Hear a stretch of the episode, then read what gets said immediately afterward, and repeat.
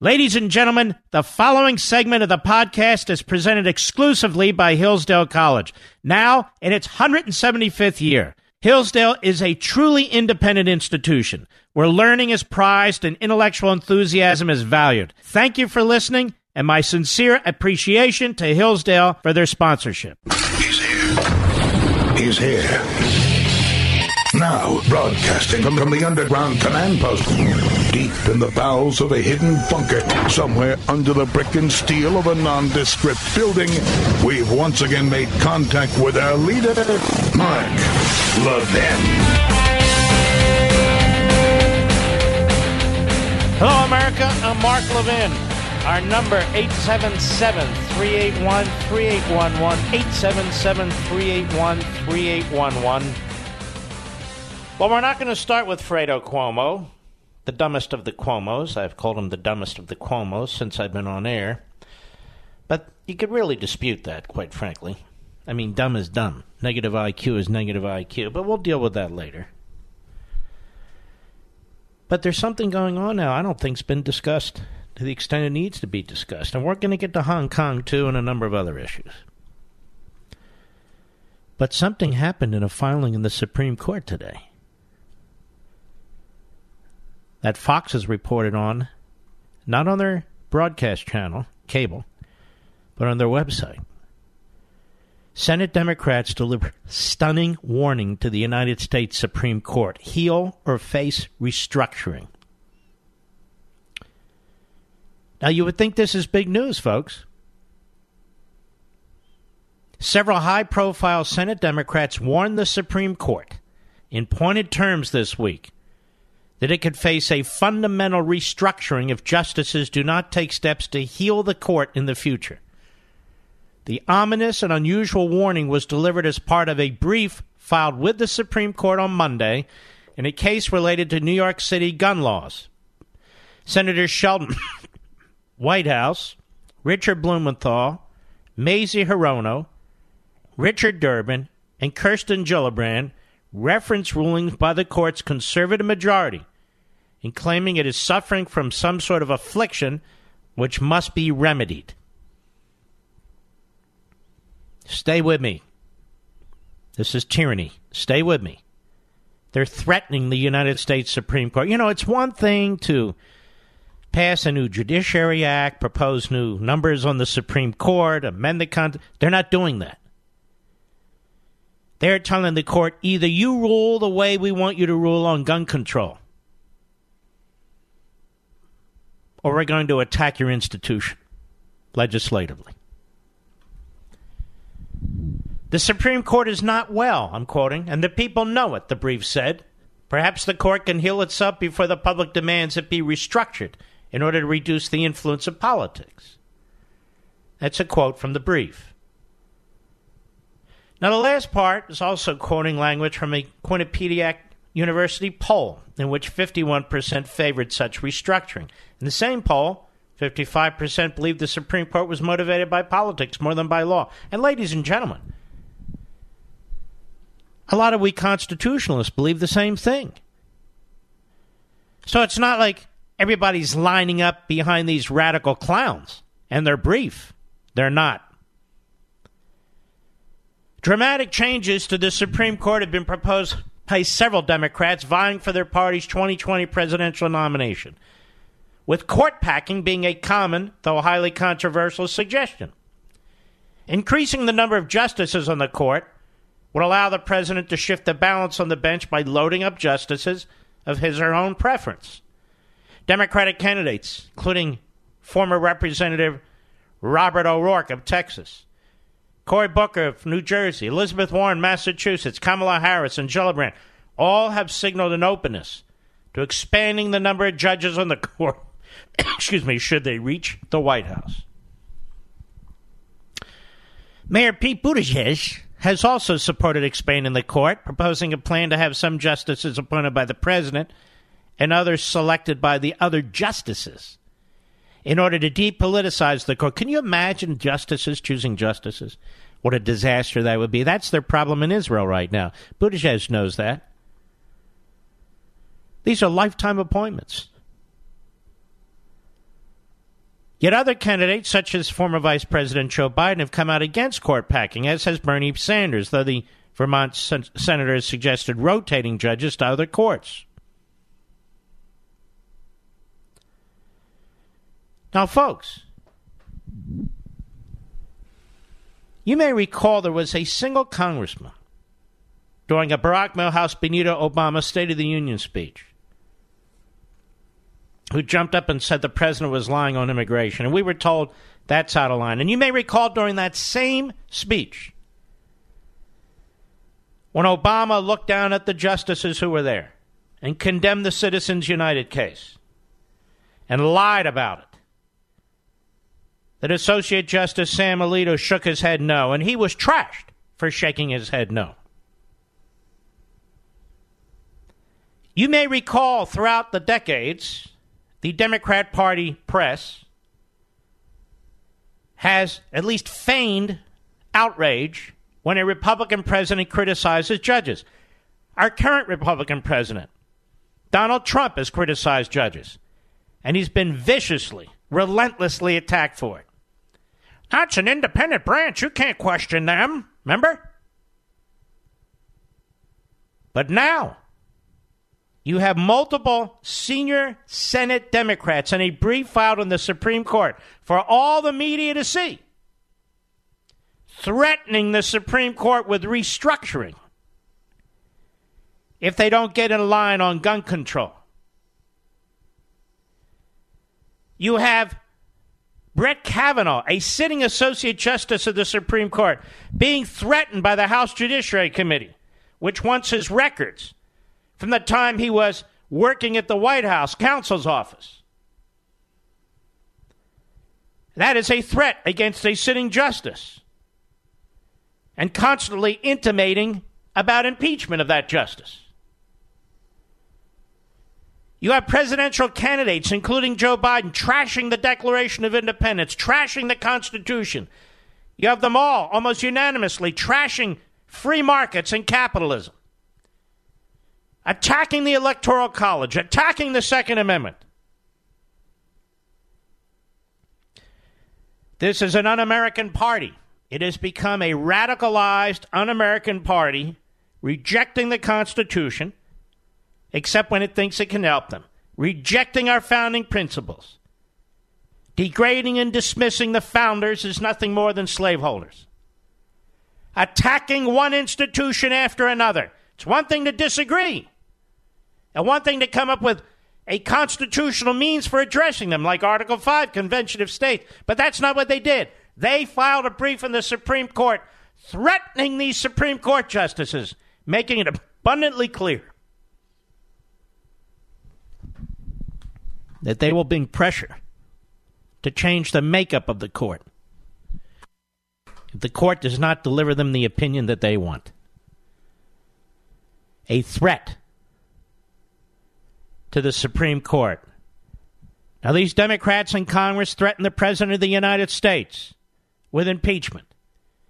These Democrats in the House have unleashed scores and scores of unconstitutional subpoenas against the President, his family, his former business associates, his accounting firm, his banks.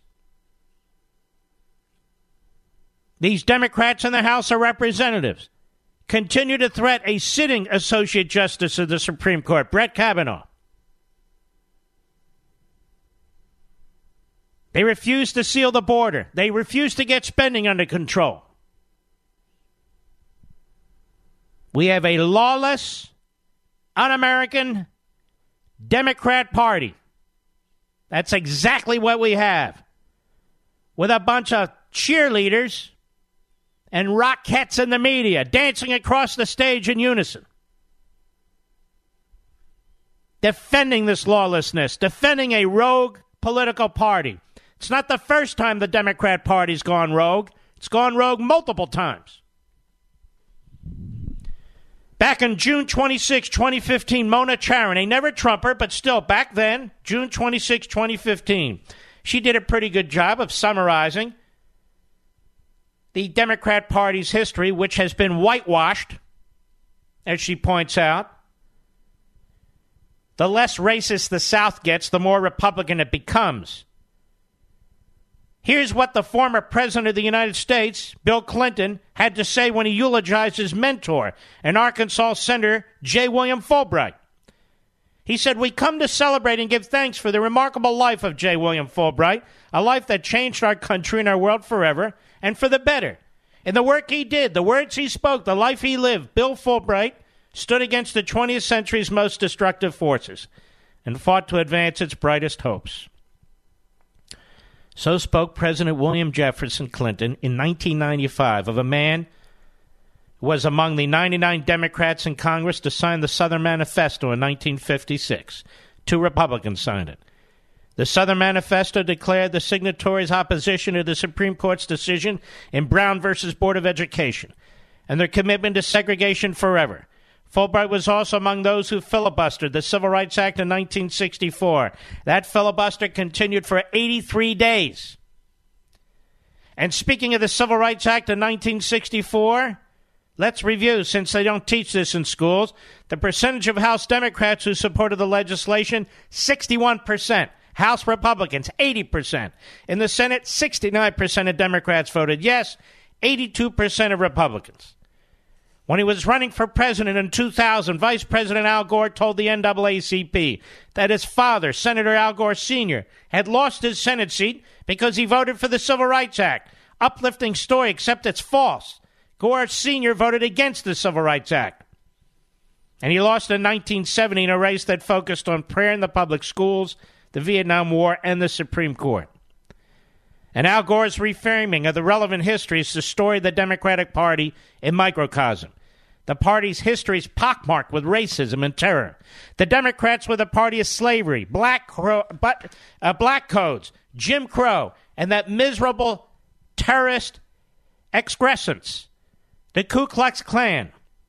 Republicans were the party of Lincoln, Reconstruction, anti lynching laws, and the Civil Rights Act of 1875, 1957, 1960, and 64.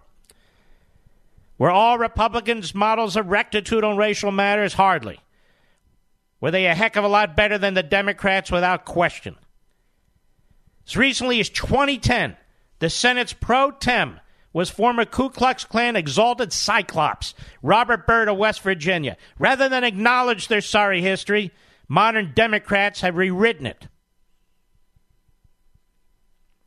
You may recall that when MSNBC was commemorating the 50th anniversary of segregation at George Wallace's stand in the schoolhouse door stunt to prevent the integration of the University of Alabama, the network identified Wallace as Republican Alabama. Democrats have been rewriting history for decades. Their preferred version pretends that all the Democratic racists and segregationists left their party and became Republicans starting in the 1960s. How convenient. If it were true that the South began to turn Republican due to Lyndon Johnson's passage of the Civil Rights Act, you would expect that the Deep South, the states most associated with racism, would have been the first to move. But that's not what happened. The first Southern states to turn Republican were on the periphery North Carolina, Virginia, Texas, Tennessee, and Florida. And George Wallace lost those voters in 1968. The voters who first migrated to the Republican Party were suburban, prosperous, New South types. The more Republican the South has become, the less racist. It's unforgivable what Clinton said about Fulbright. And what's unforgivable is the way the Democrats are still using race to foment hatred, she wrote way back in 2015. This is a diabolical party, the Democrat Party. A diabolical party that has caused enormous harm to this country. Enormous harm. Slavery, segregation, the black codes, Jim Crow, and now today an attack on the Declaration, attack on the Constitution, attack on capitalism, attack on the Second Amendment, attack on the Electoral College. Now, a frontal assault on the Supreme Court. As I said, I'm not opposed to adjustments there, but they're threatening the Supreme Court with changes if the Supreme Court doesn't deliver them the opinion they want in a gun control case. This is a party that's very, very comfortable with tyranny. This is a party that's very comfortable with a centralized, iron fisted government as long as they run it, as long as they control it.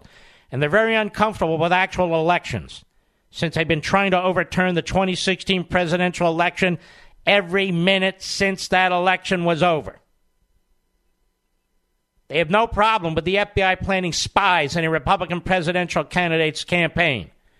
They have no problem with abusing the FISA federal courts with false information paid for by the DNC and Hillary Clinton. They have no problem lying for three years about Russian collusion with the Trump campaign. None whatsoever. They have no problem with leaks from Comey, leaks from McCabe, leaks from Baker, leaks from Strzok, leaks from Page. No problem whatsoever. They are the party of tyranny. I'll be right back. Mark Levin.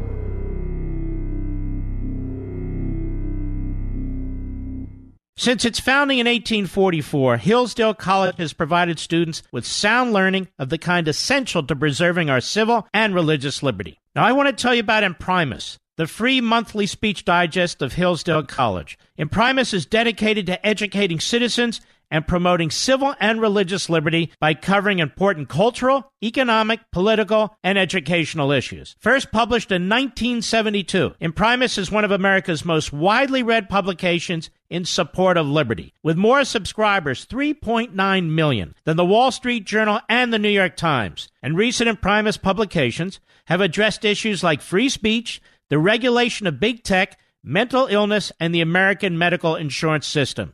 And because America's founding principles are so important, Hillsdale offers Imprimis absolutely free of charge to anyone who requests it. That's right, you can subscribe to Imprimis for free.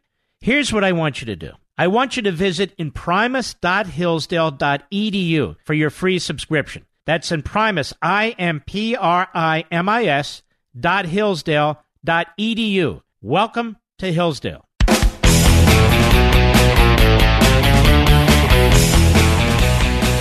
Now, ladies and gentlemen, we have a lot of other topics to discuss this evening, but I don't want to move that fast. There ought to be a documentary on the Democrat Party. I'd like to see one on the Republican Party, too, but there ought to be a documentary on the Democrat Party. This party. This party. Of what it's done to this country. Enormous damage. And look at the candidates running. Each and every one of them would do enormous damage to this country. This is why the media really don't focus on their agenda, or to the extent they do, they promote it, celebrate it, and downplay its outrageously harmful effects, should they be implemented. Instead, they go after Trump 24 7. 24 7, no matter what's going on. 24 7. Now, we're going to talk turkey here. That is, honestly. The reason why they keep calling Trump a racist is they want to turn out the black vote. They want to turn out the Latino vote. They've given up on the white vote. Now, how do I know this? Well, it's as easy as selling candy or any product you keep trashing people based on their race and promoting and defending other people based on their race, and it's obvious you're choosing groups of people insidiously, trooping, uh, choosing groups of people you're trying to fire, fire up against other groups of people who you're trying to denounce. It's a horrendous strategy. I want to discuss this more when I return.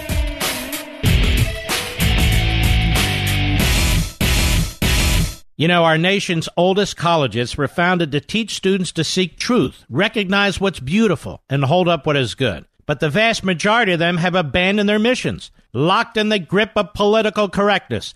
They no longer allow free and open discourse, rejecting the idea of objective truth they peddle moral and cultural relativism. Thankfully, none of this applies to Hillsdale College. For almost two centuries, Hillsdale has remained true to its original mission to provide sound learning of the kind essential to preserving civil and religious liberty and intelligent piety. Now, as Hillsdale celebrates its 175th year, It remains committed to offering its students the very best liberal arts education in the land, as well as to extending its mission nationwide through its many outreach efforts on behalf of liberty. These include free online courses, the publication of its Free Speech Digest Imprimis, its Kirby Center for Constitutional Studies and Citizenship in Washington, D.C., and its Barney Charter School Initiative, which is helping to establish classical K 12 charter schools nationwide. Pursuing truth and defending liberty since 1844, this is Hillsdale College. And let me add, I think so much of Hillsdale College. I donated an original copy of a compilation of the Federalist Papers, which sit today as I speak at the Kirby Center. Hillsdale College, America's college.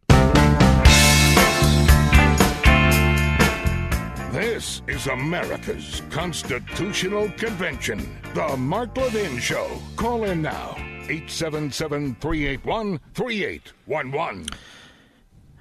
I'm going to continue here, even though I'm certain things I say will be cherry picked and taken out of context because that's the world we live in today. No serious engagement of ideas and debate. The left is in a seek and destroy mode. So be it. I'm in a defend liberty mode.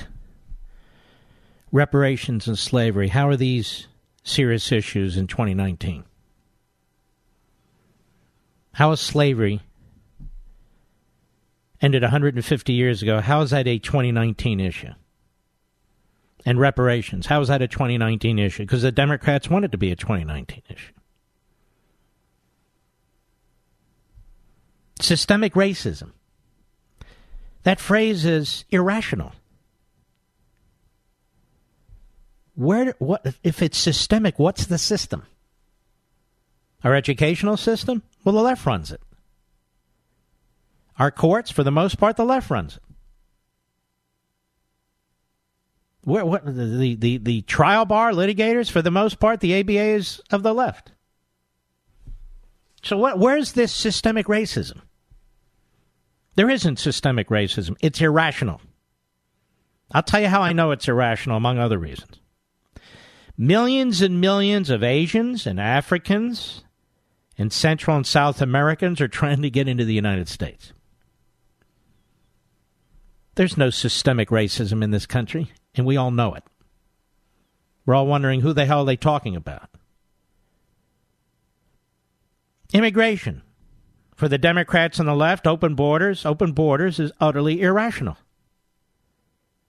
Absolutely irrational, unless you're a leftist or an activist in the Democrat Party and you want open borders for racial reasons politics, not public policy. The worst kind of politics. And you can hear them out there, the left. If you disagree with open borders, you're a racist. Well, what's the converse of that? What are you trying to say?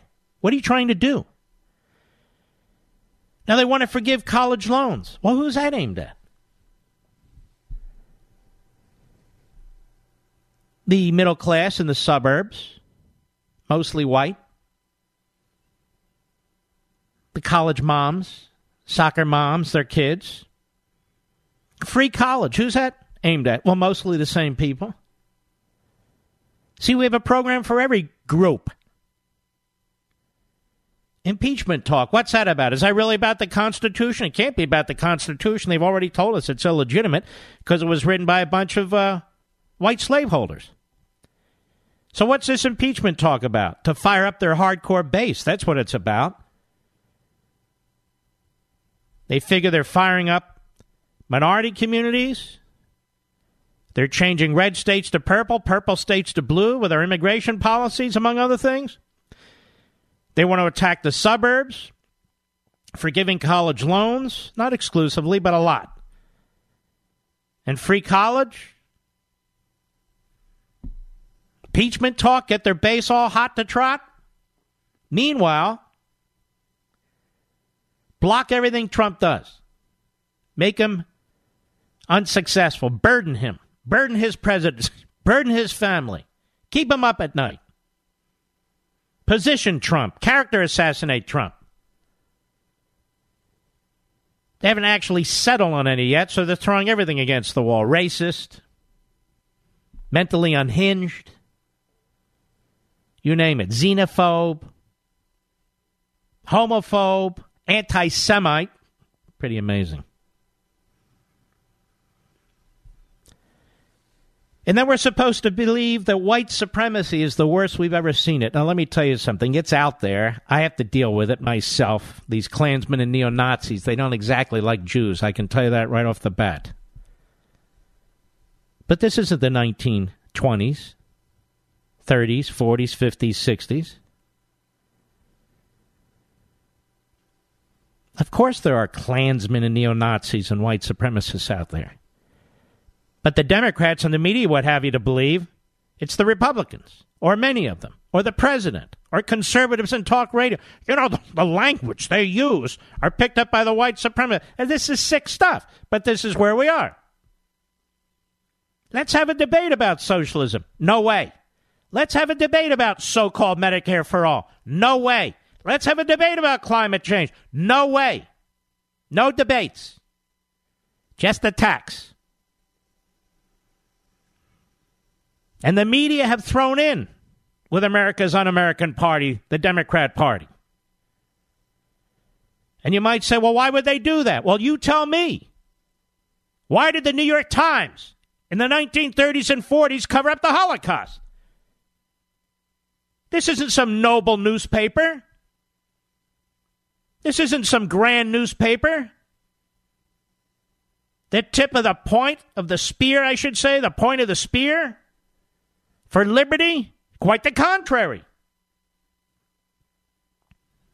It's a horrendous newspaper. It is a horrendous newsroom. It is ideologically driven. And it has always been, at least since the progressive movement 100 years ago. What the hell kind of newspaper covers up the Holocaust for all intents and purposes? While the owner of the newspaper, Jewish, is trying to get his family out of Germany. What the hell kind of newspaper is a mouthpiece for Stalin? One of the greatest genocidal maniacs in human history, the history of mankind. What kind of newspaper serves as a propaganda wing for Stalinism? The New York Times. That's what kind of newspaper. Time for the truth, ladies and gentlemen. The truth about the Democrat Party? Of course, they can point to, well, you know, Social Security. Got it. Got it. But look at the whole record. Look at the whole record. It was Franklin Roosevelt who set up internment camps for Japanese Americans and Americans of Japanese descent. The great Franklin Roosevelt when you look at the tenured historians, the Marxists throughout our Ivy League schools and beyond, count him as our greatest president most times. Also an anti Semite. Look at Woodrow Wilson, the first great progressive president. They have schools named after this guy, institutions named after this guy. They're not pulling his statue down. He resegregates the civil service after the Republicans desegregated it.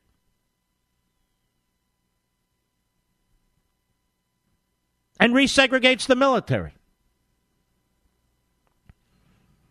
Well, Mark, how can I be? He president of Princeton in New Jersey. He was born in Virginia. And he was a segregationist and a racist. That's a fact. That's a fact. The Democrat Party they don't talk about Woodrow Wilson, really, do they? Talk about his policies that they like. They don't talk about FDR in any substantive way.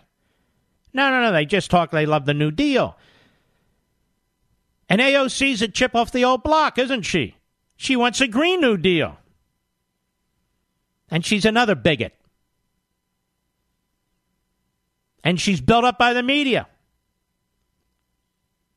And Tlaib, another bigot and anti Semite. She's built up by the media. How dare you question her? She's a woman of color. Oh, excuse me. I'm sorry. I thought she was a congresswoman. And then, of course, Omar. Not allowed to know anything about Omar. She's married to, uh, how she got here, immigration, the tax. No, no, no, no, no. How dare you? Must be a bigot. Must be a racist. No questions allowed. And Fredo Cuomo, and Fredo Tapper, and Fredo Matthews, and Fredo Maddow, they're all Fredos. None of them want to know anything about anything. You have Cory Booker screaming at the top of his lungs about rising hate crimes in America. And it's on Trump, he says. The rising hate crimes in America are against Jews. Now, why would that be? Does anybody tie it back to the Three Musketeers? No. Do they tie it back to the former deputy chairman of the DNC, Keith X, aka Keith Ellison? No. How about Farrakhan? No. How about Sharpton? No. How about Bernie Sanders and the things he says? No way. Or Cory Booker and others who are calling now Netanyahu a racist. Everybody's a racist who disagrees with them.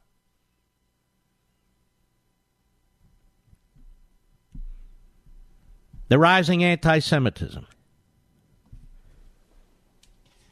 The Democrat Party. Why don't they do a documentary on that? Here we have from Adam Kredo over there at Free Beacon. Stay with me. I'll get the Fredo, don't worry. It's not like everybody hasn't already. California introduces radical anti Semitic high school curriculum. You want to know why our students come out radicalized and don't learn the basics? Here's another one. J.B. Pritzker, Illinois governor, signs bill requiring LGBTQ history curriculum for public schools. It's because the left wing agenda is being taught in our public schools as fact. And kids are being indoctrinated with this stuff. Because the NEA and the Democrat Party control our classrooms. And more on this in a moment, too one step at a time. I'll be right back. Mark Levin.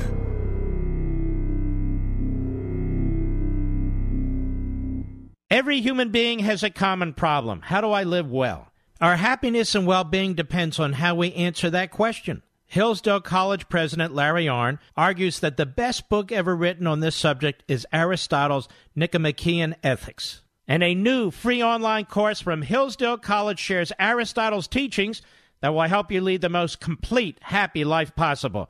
Register for this free course, Introduction to Aristotle's Ethics How to Lead a Good Life, featuring lessons from the greatest self help book ever written at levinforhillsdale.com.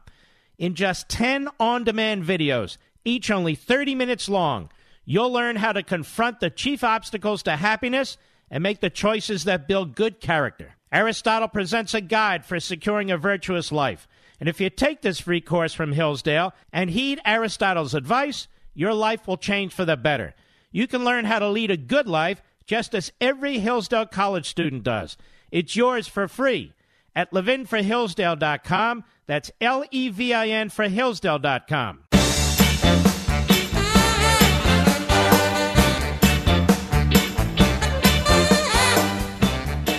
Why do you think the uh, Democrat Party, some Republicans, no question about that, but why do you think the Democrat Party is so obsessed with destroying the Second Amendment? Isn't it interesting? The same party and the same ideologues, wherever they may be, some of the Republican Party, I said, are the same people who want to disarm you same people who trashed the founders and the Constitution are the same people who want to disarm you, who want to destroy the Second Amendment. And now they want to disarm you. I mean, they're out of the woods now here. They're telling you exactly what they want to do. Awful lot of men and women died for those Bill of Rights, and they still are. You want to really leave it to politicians? to change the Bill of Rights. They're not even asking for amendments to the Constitution. They're not interested in what you think. They can't get the body politic to agree with them. They just want to do it. Why do you think they want to do that? Because they want a submissive populace. That's why. You and I, to be honest, we don't know what's going to happen in this country 100 years from now, 300 years from now, 500 years from now. We don't even know if it'll exist. We hope for the best. We have kids, grandkids, great grandkids. Every day, we talk among ourselves, among family, friends, coworkers. Some of you are activists in the name of liberty and the Constitution. We revere this country. We don't know where it'll be two, three, four hundred years. We don't know where it'll be a hundred years from now. And it could be that our progeny, they need the Second Amendment, that they may need to be armed. It might be unthinkable today, it might be unimaginable today.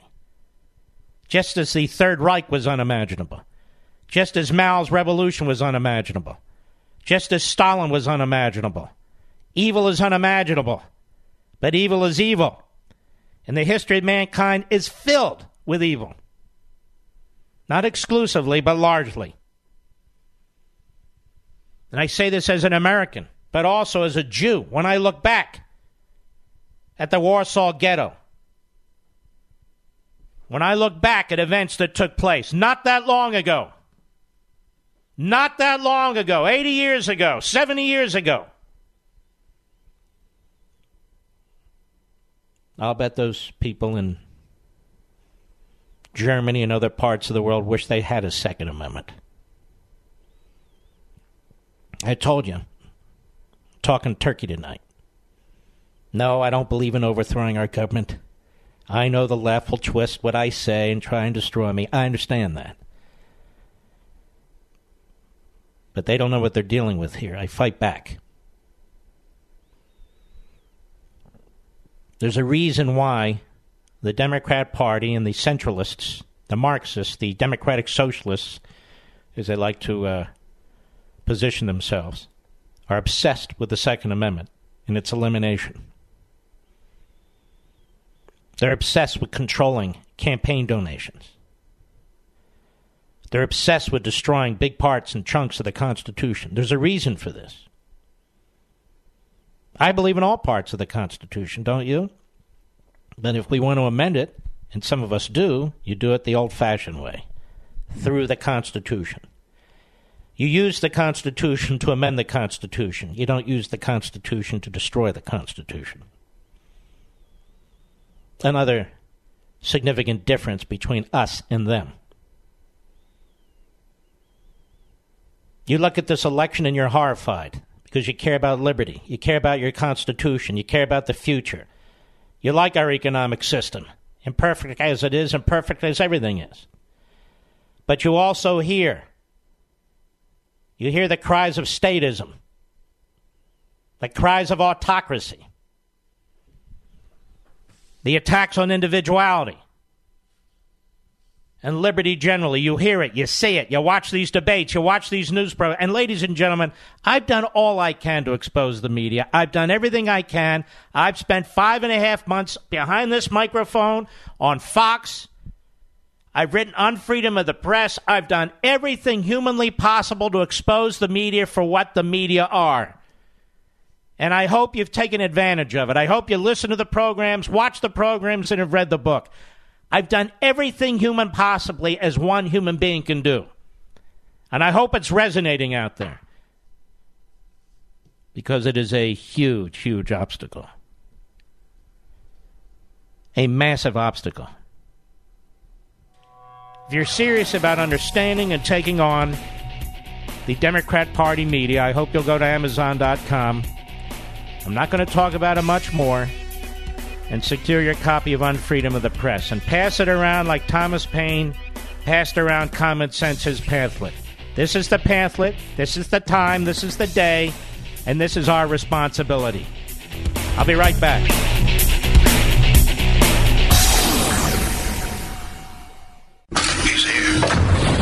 Is here.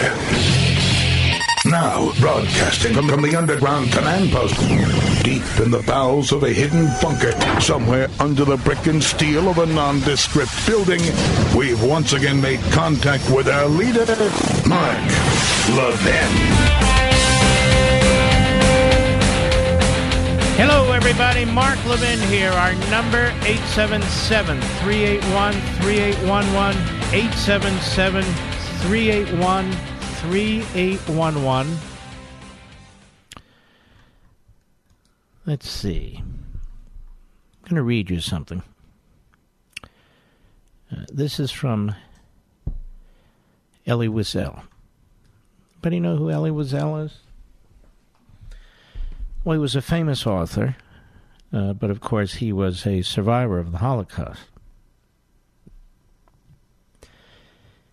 And he wrote, I'm not sure history has a sense of justice. But tonight, I am convinced it has a sense of humor.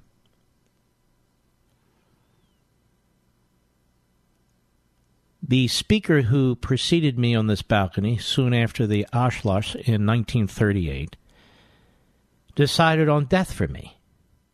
My parents, my family, and my people. He's talking about Hitler, who spoke at the very spot where he would speak decades later. Who could have imagined that a Jewish writer would succeed him in this very place in order to speak out against hatred? But note this the crowd that came to salute him, Hitler, in 1938 was much larger, and its jubilation much greater. Remember, young people of Vienna, in 1938, your ancestors, your parents and grandparents, following Adolf Hitler's teaching, looked with indifference or complacency upon those Jews, one of whom was my wife's father of Vienna, who were arrested, humiliated, and off to to their deaths. Today, as you close the era of lies and deceit symbolized by Kurt Waldheim, he became the president, I believe, of, Aust- of Austria. You are free to open a new chapter. Open it without erasing those that preceded it. Do not run toward the future by obliterating the memory of the past. Learn to live without betraying the truth. You must learn to confront, excuse me, to confront, to assume responsibility for that truth. That truth. Every dictatorship, whether of the communist variety, National Socialist variety, fascistic variety, excuse me, sorry folks, fascistic variety,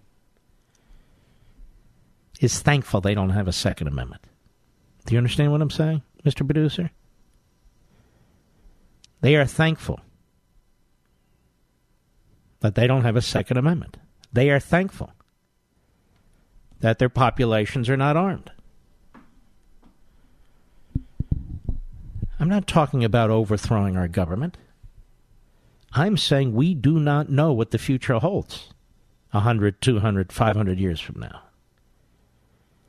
And we owe it to our progeny down the road, as our ancestors before us, to protect them. And I know you're not even allowed to talk this way, but I will as our Roman Congress, I mean our Roman Senate, I mean our Senate, comes up with a variety of ideas on how to disarm you. In the name, of course, of stopping white supremacists and uh, having peace in our time. And we know it won't work. I'm telling you now, it will not work. And their answer will be we didn't go far enough. And ultimately, their answer will be outright confiscation because they've already showed some ankle on that, haven't they? They've already showed some ankle on that. All right, you've been waiting for it. Fredo Cuomo. Now, Cuomo's not the only Fredo out there. His brother's a Fredo. There's a lot of Fredos out there. No, Fredo is not the N word. Uh, Self serving Cuomo wants it to be because people call him Fredo. But no, it's not the N word. It's kind of sickening that he would even suggest such. And as you know, the word Fredo's been used by liberals to attack the president's kids and the president and conservatives they don't agree with all the time on CNN and MSLSD. But the problem is, Cuomo lost it. When I have people call me names, I get very angry I turn to them and I call them a name back, but I keep moving. I don't sit there and get into a debate. I don't get into a debate. If they touch you, that's a whole nother story. But he could have told the guy to F off or whatever he wanted to say and move along, but he didn't. He wanted to engage. And that's one of the reasons he's afraid of. So let's get started with this. Um, first, we have the Chris Cuomo event. Which cut would that be, uh, Mr. Producer? We have cut four. There's a lot of bleeping going on. You know, these guys with the F word, it's unbelievable. Every other word out of their mouths. I don't talk that way. I just don't. So here we have uh, Fredo Cuomo. Now, I never used to call him Fredo Cuomo, but from now on, that's what he is. That's how stupid this guy is. By making this an issue, now everybody's going to call him Fredo. Now, as I've called him over the years, I've called him the dumbest of the Cuomos. Now, that's pretty dumb, but every now and then his brother, the uh, Fredo governor, uh, is dumber. But nonetheless, here we go. Ready? Cut four, go. I thought, that, I thought, I thought that's who you were. No, punk from the right call me Fredo. My name is Chris Cuomo. I'm an anchor on CNN. Oh, you're much- Fredo is from The Godfather. He was that weak brother. Isn't that your And they brother, use it as an Italian aspersion. Any of you Italian? Are you I got- Italian? I got a little- it's an insult to your people. It's an insult to your people. It's like the N word for us. Is, that, is that a cool thing? You're a much more reasonable guy in person than you seem to be on television. Yeah, but if you want to play, then we'll play. If you've got something you want to say about what I do on television, then say it. But don't call me a Hey, listen. What, I don't want any problems. Yeah, you're going to have a big problem. Now let's stop a second. So why is he engaging this guy? You know what I mean? Said your piece, now move along. But no. No. Go ahead. It's a little different on TV. Don't insult me like that. I, I didn't insult you. You call me Fredo. It's like I call you punk bitch. You like that? You want that to be your nickname? I didn't call you that. I You asked called me Fredo. You know my name's not I Fredo. thought your name was. You did not think my name was Fredo. Don't be a liar. You want to be a man? Stand up like a man. I'm standing up, You man. want to be a man? I'm Yeah, here. I'm Then own. Then own what you said. Hey, Then own what you said. Listen, Take man, I don't yeah, have a problem with you, man. Yeah, you're gonna have a problem. What? What are you gonna do about it? I'll ruin you. I'll throw you down these stairs like a punk. Please do. Why? So you can sue? You don't So want you to- sue? Well, why don't you do it Go take a swing. You want to call me Fredo? Take a swing. I'm not gonna swing Take a swing. Watch your hands. I'm not gonna Take a swing swing. at you. Watch your. Take a swing. No, no, come on, boy. Hey, I'm not Come on, boy. So you want to call me Call me Hey, listen, man, I'm not here. doing anything. I'll wreck your I'll wreck your Stop. You didn't Actually, street. You didn't know what you were doing when I you thought it was your name. Get up now. I thought it was your name. First of all, you really shouldn't confront a guy like this, but the guy did. Secondly, he had to know it's not his name. Just guessing. He's got to be smarter than that. But as I say, Cuomo, say your piece and move on. But no, he didn't do that. It's a world of iPhones. And so he's caught being a jackass. F this, F that, F this, F that. And uh, he now has earned the name Fredo. Now everybody's going to call him Fredo Cuomo. That's how foolish he is. And everybody who watched the Godfather movie knows who Fredo is. He was the dumber brother. And he had to whack his brother, I guess. Cut five, go. I can handle things. I'm smart. Not like everybody says. Like dumb, I'm smart and I want respect. There you go. Kind of sounded like him. That's the problem. Now, CNN uh, came to his defense. Of course, CNN would come to his defense. If Donald Trump had gotten into a discussion like this and the F word and said, oh, that's not very presidential, well, it's not very anchor like either, is it? No, I don't think so, frankly. I can't defend this. As I say, nobody should confront somebody like this, but they did, and then you have to deal with it. You have to deal with it. If the guy laid a hand on him, then Cuomo should lay a hand on him. But that's not what happened. Now, CNN and MSNBC don't have a problem with calling the president Hitler and Stalin and a white supremacist and racist. You see the questions that are asked these fools running for the Democrat nomination? Do you think the president is this? Do you think the president is that? You know, it's just sickening. But when it comes down to it, these journalists have very, very thin skin. Very thin skin. You're not allowed to confront them. Maybe somebody should have said to Cuomo, You like to call the president Hitler. You're Hitler. You're Hitler. No, no, no, no. What, who are you calling Hitler, pal? You know, oh, I'm sorry. You don't like that? Maybe I should call you racist. Ana Navarro, who is a contemptible moron, another low IQer, she's on CNN. She gets paid to do what she does, which is spew stupidity. She calls Donald Trump Jr. Fredo in January on CNN on Fredo Cuomo's show. Cut one, go. This is an entitled, rich, spoiled little brat whose only call to fame is being his daddy's son. Now listen to how, how sleazy she is. Donald Jr. is actually a very smart businessman. He's done a lot with his life. Who the hell is Ana Navarro? And CNN loves this stuff. So entitled, rich, spoiled little brat who's only called to fame as being his daddy's son. You know who that sounds like, Mr. Producer? Fredo Cuomo. Sounds like she's defining the anchor who's on whose show she sits. Go ahead. Who hasn't built anything of his own, who hasn't done anything of his own, who is somehow trying to hang on to the fame of his father in order to have some level This of relevance. This is just so appalling. Nobody says this about Chelsea Clinton, do they? Or Michelle Obama with respect to her husband. No, no, no. You dare not say any of that. No, how can you dare? Oh, my God. Go ahead. He didn't even make the cut that- that his brother-in-law and sister did to be part of the uh, Oval Office and the White House staff. Uh, Daddy kept Fredo back home. So who cares what Donald Trump Jr. says? Right, right. No, we all care what Ana Navarro Blowhard has to say. We know nothing about her family, what she's created. Every time she opens her mouth, temperature gets hotter with the carbon uh, dioxide. People run for the exits. Then there's this uh, reprobate Rick Wilson. He's a Republican operative. He's a one man freak show with those bizarre ears and that bald head and those tiny beady little eyes of his.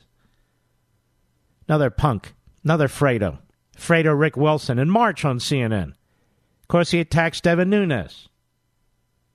Cut two, go. It's it's absolutely part of this. Um, this you know, oh, the, all the forces of society are arrayed against us. It's just us and Donald Trump against the world. And uh, look, Devin Nunes is proving himself again and again to be the Fredo of the Republican Party.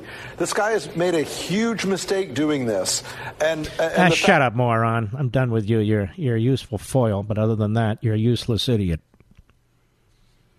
You're a CNN monkey. Uh, You perform. When they tell you to perform, you get on the desk and you perform. My buddy Curtis Sliwa, the great WABC, he interviewed uh, Chris Cuomo at one point, 2010. And here we have Fredo calling himself Fredo. Absolutely unbelievable. Cut three, go. Well, see, I've dubbed it La Cuomo Nostra. Uh, that there is a there is a group of people of politicos who always hint that By the way, might- he had no, he, he wasn't offended by that, was he? Not in the least. La Cuomo Nostra, it's actually pretty funny. Apparently, uh, Fredo doesn't have a problem with it. Let's start that from the top, please. Cut three, go. Well, see, I've dubbed it La Cuomo Nostra. Uh, that there is a there is a group of people of politicos who always hint that they might run but don't necessarily plunge all the way, and they are members of La Cuomo Nostra. So who am I then, Fredo? Yes, exactly.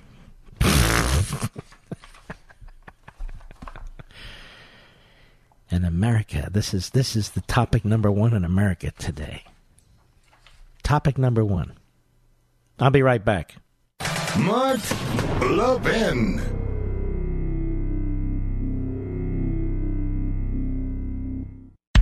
With a daily fake news dump pouring through your TV, mobile phones, and computers, you may have missed some real news like the recent study in the journal Cell Metabolism. Scientists suspected a correlation between growing rates of obesity and processed foods, But what this study discovered was that these foods also appear to lead people to overeat. Here's the bottom line you need fresh fruits and vegetables in your diet, which is why I recommend that you start taking Field of Greens by Brickhouse Nutrition. Just one scoop of Field of Greens has a full serving of real USDA certified organic fruits and vegetables.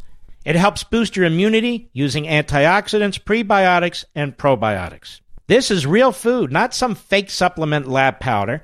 Just read the nutrition facts panel on the side.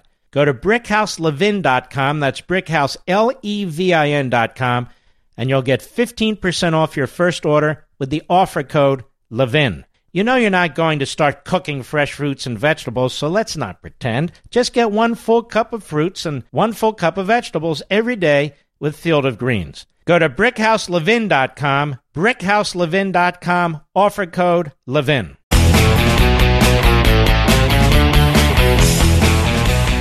I want to congratulate the folks in California and Illinois. Continue to be uh, bastions of experimentation by the left. California introduces radical anti Semitic high school curriculum. You heard this anywhere else? Free Beacon. State of California has introduced blatantly anti Semitic and anti Israel lessons into its official high school curriculum, writes Adam Kredo, drawing outrage and concern in the state's Jewish and pro Israel communities, according to multiple sources. The California Department of Education is facing back backlash after permitting a host of anti Israel activists to build a statewide educational curriculum that demonizes the Jewish state and is said to be fostering hatred of Jewish and Israeli American students, sources said. Now, this is a one party state. One party state. Singling out Israel and Jews. Quote, we are aware that many individuals and groups affiliated with the Jewish community have already written to you about the ESMC's shocking omission of information about American Jews and anti Semitism, its use of classic anti Semitic stereotypes, and its blatant anti Israel bias, a coalition of 83 pro Israel organizations said.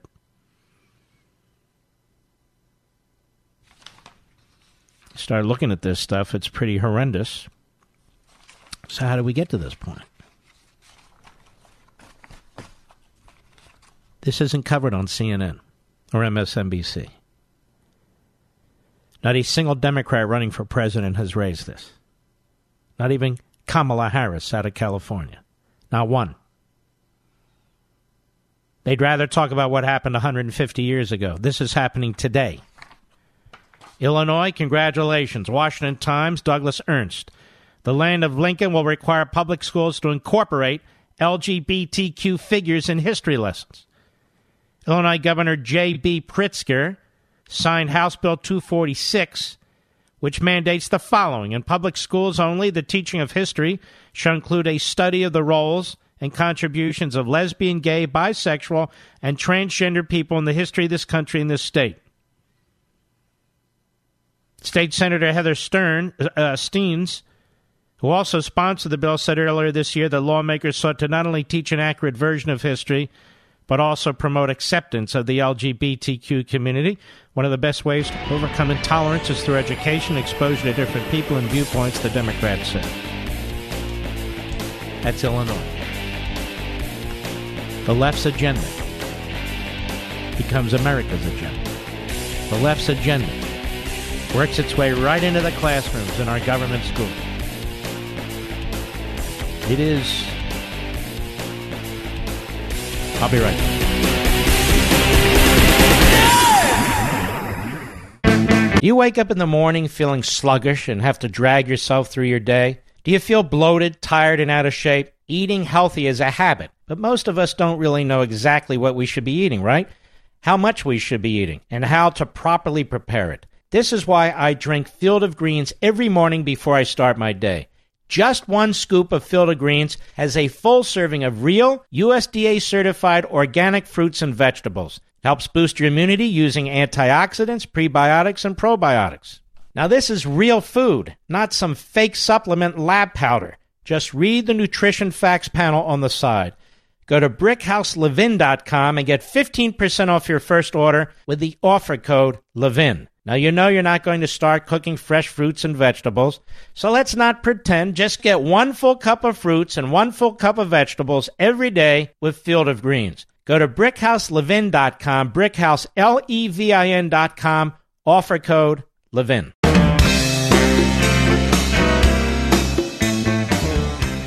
The new American Revolution starts here.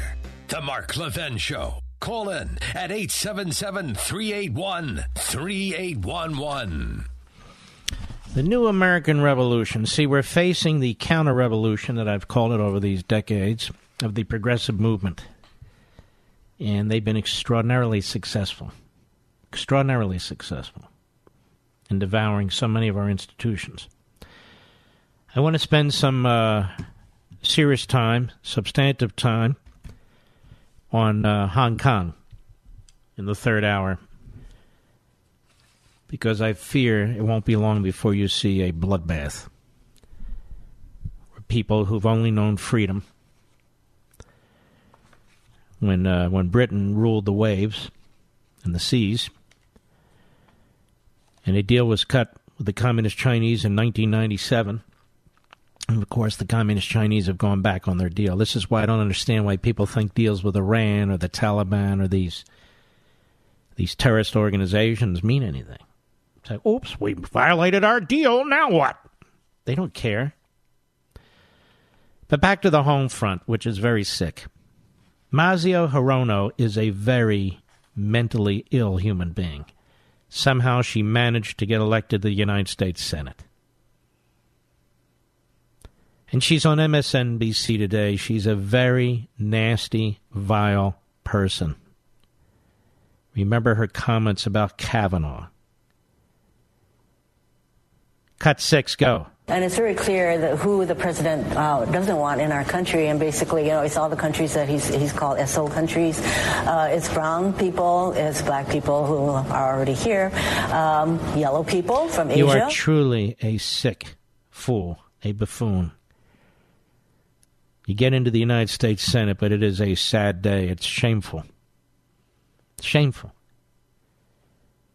This is the president who sent missiles into Syria to stop Muslims from gassing Muslims.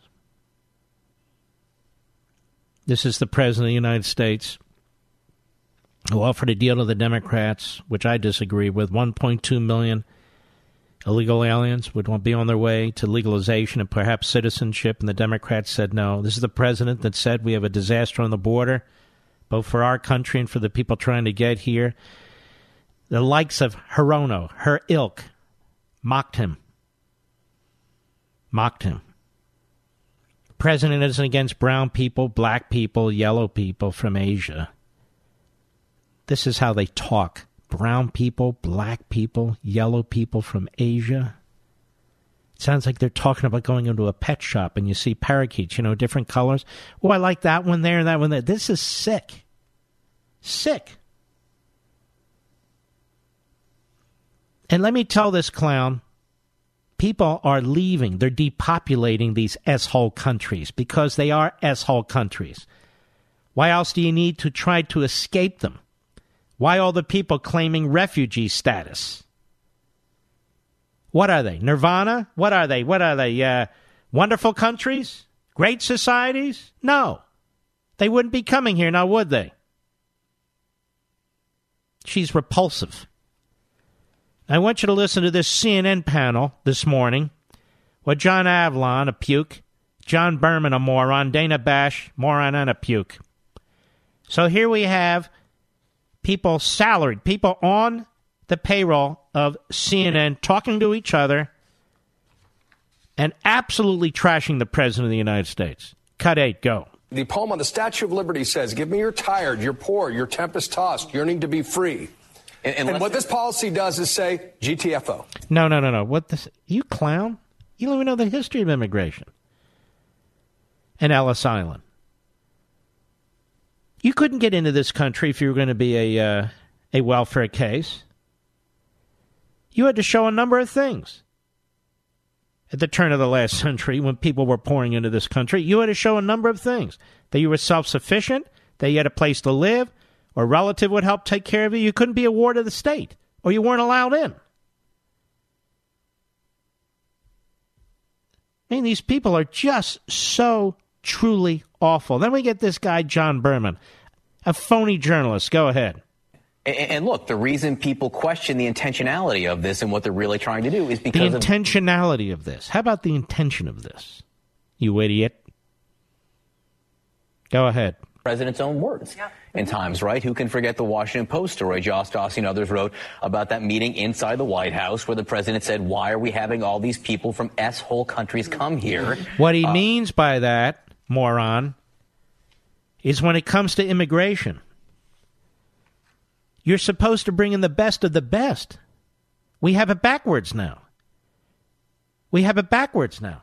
You don't get to come here because you just want to come here. Because you're poor or destitute. Or we'd have 5 billion people on our doorsteps. That's not the purpose of immigration. The purpose of a country is to survive, to improve itself. It's not to open its doors to everybody because everybody gets to come in. Who can forget the Washington Post story, ladies and gentlemen? The S-hole countries. These are S-hole countries.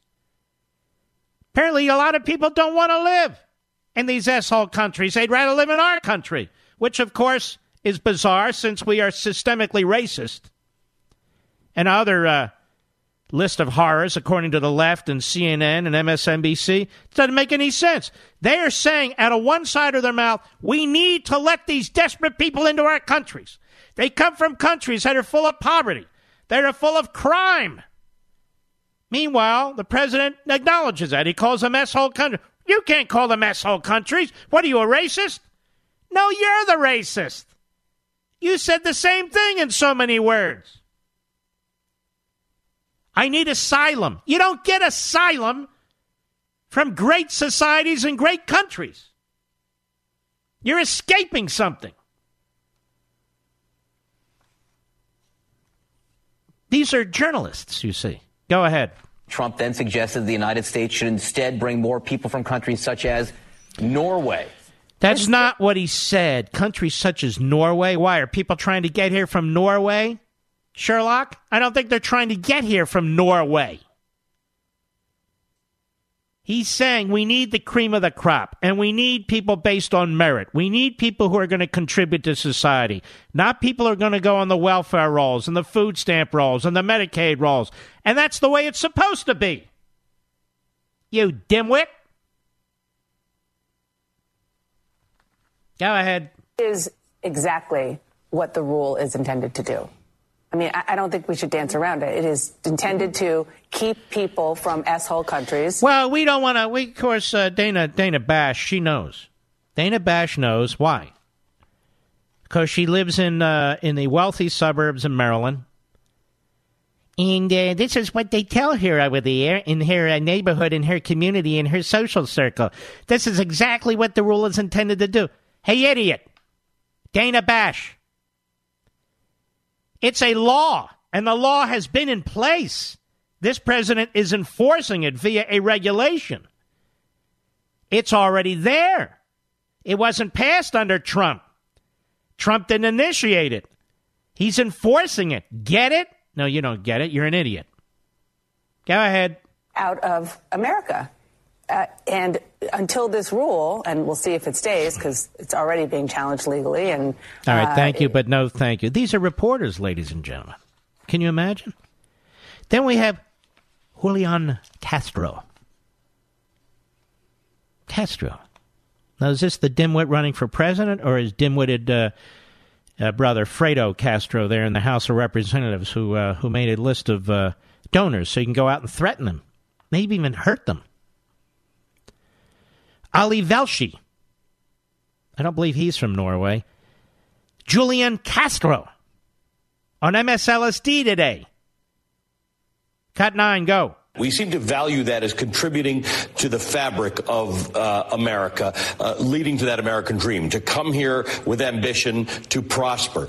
What's changed? Why is it different if they're walking across the desert or, or, or, or coming in from South America for the same uh, purposes? They have ambition and they would like to make their, their Whoa, whoa, fortune. whoa, wait a minute, pal. Ali, may I call you Ali? Wait a minute, Ali. Are you saying that the countries in South America are asshole countries? That they can't exercise their ambition and they can't prosper in these countries south of the border? I think Ali is calling them asshole countries, Mr. Producer.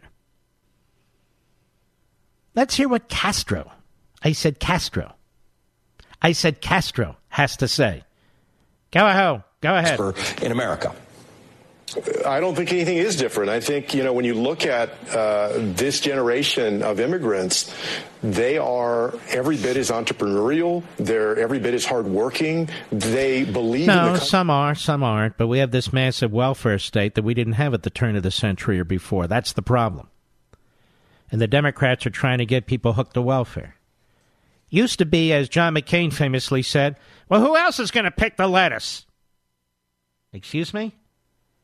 How many people need to pick lettuce? I, for one, don't eat a lot of lettuce. That's just me. Well, who else is going to pick the lettuce? Now it's everybody has a right to welfare. Isn't that what they're saying?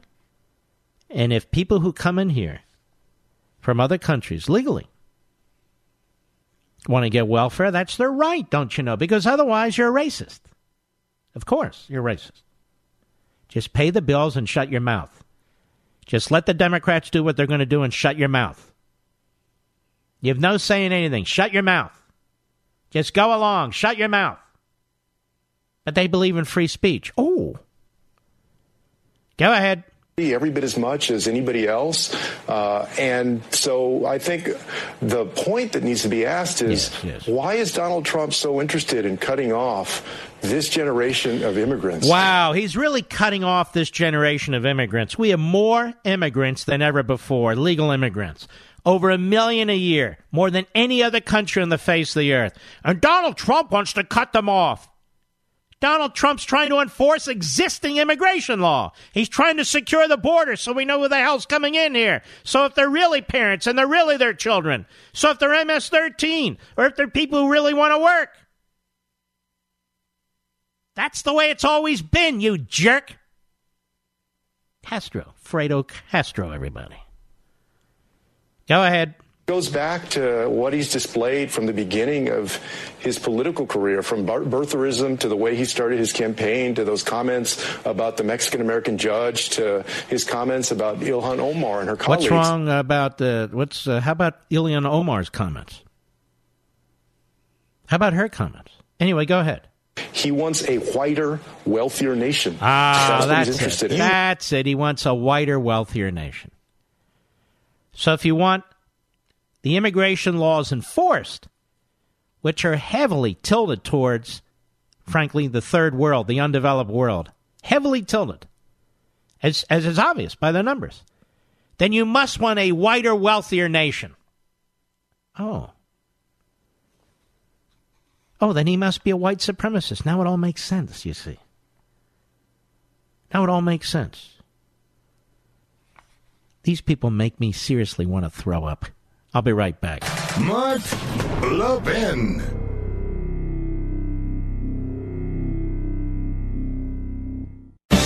If you have a moment, I want you all to go to brickhouselevin.com. Just go there and click on the Buy Now button so you can read the reviews. Over 1,200 five star reviews, I might add, but this one caught my attention from Steve in Denver. I'm upset with Mark because he's got me hooked on Field of Greens. What a great product. Thank you, Brickhouse, for your amazing product and great customer service. I'm a monthly subscriber and I won't live without it. And you're welcome, Steve, and subscribing is smart. You save money that way. Field of Greens is made with real USDA organic fruits and vegetables and helps boost your immunity using antioxidants, prebiotics, and probiotics. Plus, they offer a 100% satisfaction guarantee or your money back. Go to brickhouselevin.com or call 833 ring BHN. Get 15% off your first order with promo code Levin. That's brickhouse L E V I N dot com or call 833 ring BHN promo code Levin.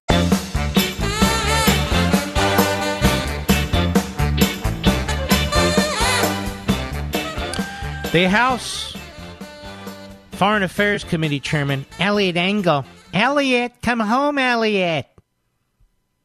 Your soup is cold.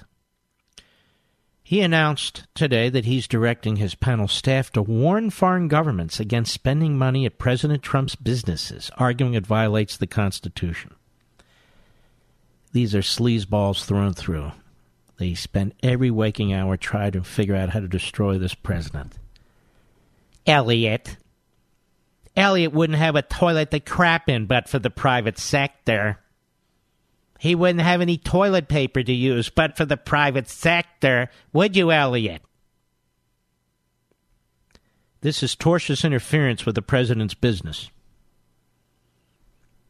If I were one of the president's lawyers, I'd sue this guy's ass personally. But what about the immunity clause? That has nothing to do. This isn't about speech and debate.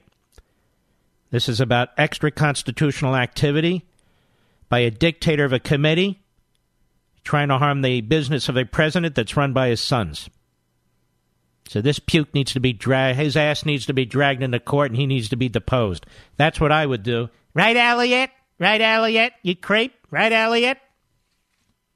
Is that one L or two, Elliot? It's one. People are always asking me, Mark, is the X chair really as comfortable as you say it is? Yes. My answer is always yes. In fact, probably don't do an adequate job describing just how great this chair feels. So take my advice. Get one to feel it for yourself. Thanks to X Chair's 30 days, no questions asked, guarantee of complete satisfaction, you have no risk. You can try the chair yourself. Once you feel the X Chair's patented dynamic variable lumbar support, or DVL, you'll understand exactly why I love my X Chair so much. Take advantage of XChair's new financing option and increase your productivity with the right model for you. X Basic or X1 through X4. XChair can fit your body and your budget. XChair is on sale right now, $100 off. Just go to xchairlevin.com, xchairlevin.com, or call 1 844 4XChair. 1 844 4XChair. Go to xchair.com right now. Use code XWheels. You'll get these really cool looking wheels. Make the chair slide very smoothly. And you'll get them for free. Just go to xchairlevin.com, xchairlevin.com. Elliot. Elliot says foreign governments should not, excuse me, use the Trump properties. That's right. I'm sure when uh, Kennedy was president, they said, don't drink any of that booze, you know, that uh, his father brought into the country illegally during Prohibition. You know, Joe Sr.? The fascistic nature of the left. I hope Media Matters and uh, Mediaite, two jokes, I hope they're listening. The fascistic nature of the left, whether it's Eliot Engel, Jerrold Nadler, Hiroshi, or whatever her name is, or, or what's I forget her name. What is her name? Hironi, whatever, from Hawaii. Mazie Hirono. Uh, the other jerk, Castro. What's his name? Fidel? I can't remember his first name either. Oh, Julio. Julio. What is it? What is it, Rich? Julian. My my uh, call screener's Puerto Rican heritage. He knows it's Julian or or or Julian. Oh, it's Julian? Well, excuse me. Julian Castro. Castro's the key. They're all fascistic, may I say. With all due respect, not. They want to cut off his businesses. They want to audit his businesses. They want his taxes. What the hell is this? It sounds like Xi's China.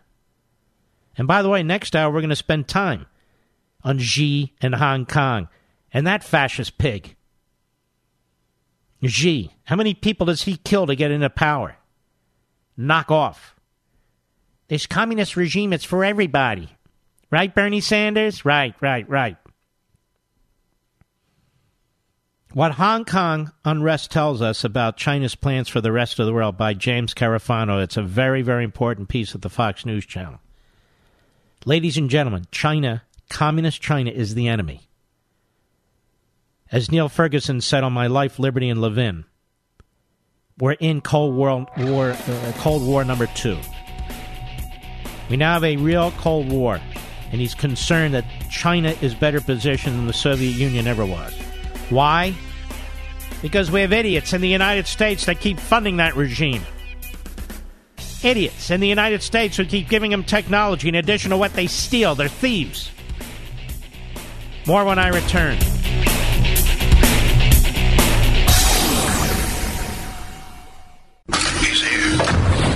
He's here. Now, broadcasting from, from the underground command post, deep in the bowels of a hidden bunker, somewhere under the brick and steel of a nondescript building, we've once again made contact with our leader, Mark Levin. Hello, everybody. Mark Levin here. Our number 877 381 3811. 877 381 3811. Before I get to Hong Kong and China, we definitely will. I want you to hear what the president had to say about Cuomo. Cut 11, go.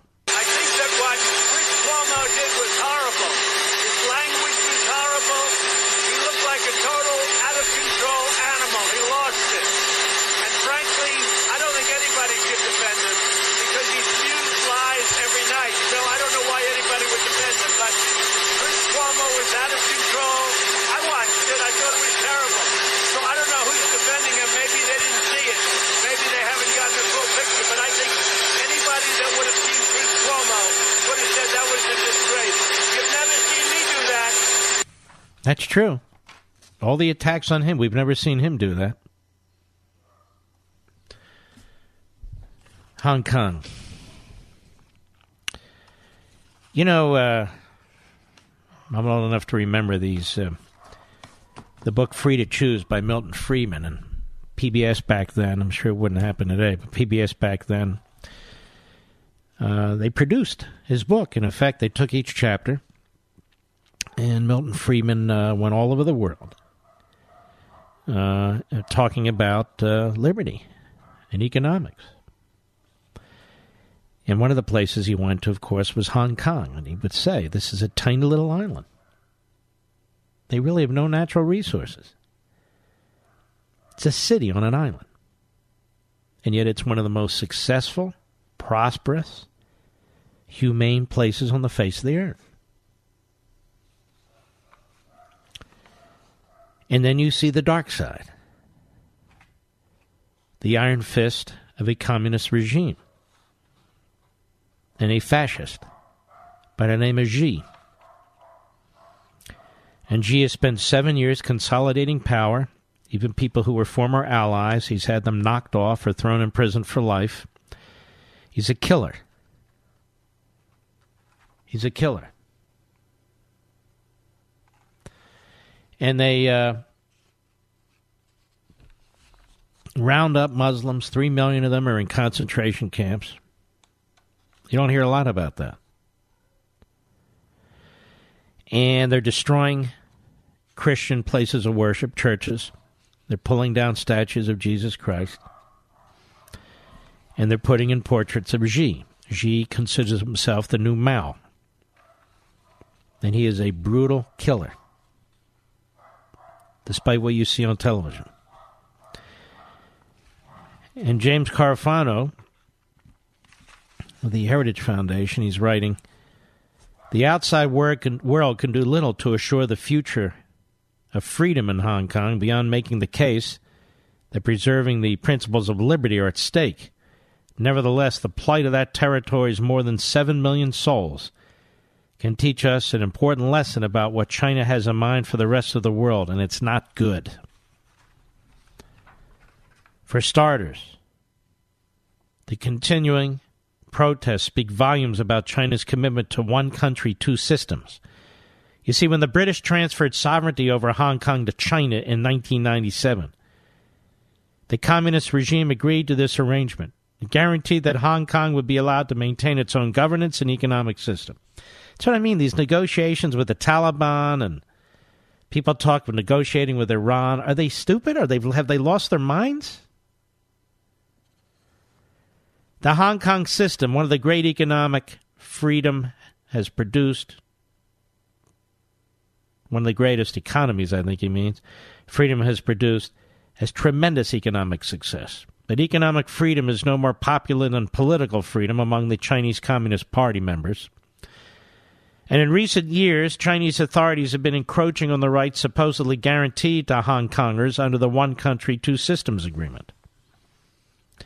But matters came to a head in April when the Hong Kong government, under heavy pressure from Beijing, introduced legislation that would allow people accused of crimes against mainland China to be extradited.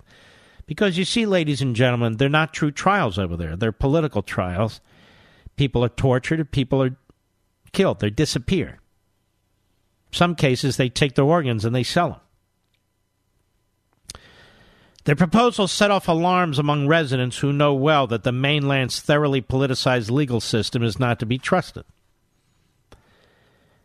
So, fear that Beijing would quickly weaponize the proposed law to target democracy activists and journalists sparked massive protests. And efforts to suppress the demonstrations have only ignited more public demonstrations.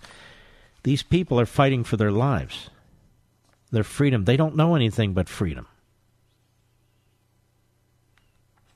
I worry about Taiwan. I worry about what China's capable of, and they're capable of a lot of brutality and genocide. I've been warning about this year after year after year after year. The protests also tell us a lot about mainland China. There's one strain of thought that Beijing, while quite happy to bully Hong Kong, would not be so rash as to put down the protests with harsh military action. That kind of response repulsed the world when the Soviets did, ultimately leading to the breakup of the USSR. But many observers fear that Beijing will step in and crack down on the demonstrators. Well, I think those truckloads of thousands and thousands of troops would suggest they're not worried about that. They don't care how it plays in the New York Times. After all, they note the USSR's demise didn't stop the People's Army from rolling tanks in the Tiananmen Square. There's no question that Beijing is waging a war on nerves. Last month, it assembled troops and equipment along the border with Hong Kong. They've also begun airing footage of troops training for suppressing riots in urban settings. But they'll pull the trigger, folks. You see, they're not like the code pink Republicans in this country. This is what I talk about all the time when people say, these endless wars, these endless wars. There's evil out there. And there's no greater evil than those who focus on destabilizing or destroying the United States. And they're all out there. This all speaks volumes about the callous cynicism with which the Chinese government treats its own people. The Hong Kong police already doing Beijing's dirty work for them, helped to be fair by protesters and agitators who've crossed the line, he says, and become violent and destructive. Well, I would just say to James, I guess it's probably lucky you weren't at the uh, Boston Tea Party. As long as pro democracy demonstrations don't spread to the mainland cities, Beijing might not be too concerned to see Hong Kong's stature as a stable and dependable place to do business diminished. Hong Kong just. Uh, here's the deal. Let me cut to the chase. They view Hong Kong as a challenge to them, the Communist Party. The Communist Party. They view Hong Kong as a challenge to them and to what they're trying to create, and they cannot, in their view, allow this tiny little island with 7 million people defy 1.4 billion controlled Communist Party China. I fear this is going to get very ugly. And the president, what he's doing with tariffs, what he's doing with China is a very, very good thing. He needs to keep at it. He also needs to keep at it with Iran. These are regimes that seek to destroy us one way or another. One way or another and they don't make any bones about it. And really, it's up to us to protect the next generation and the generation after that.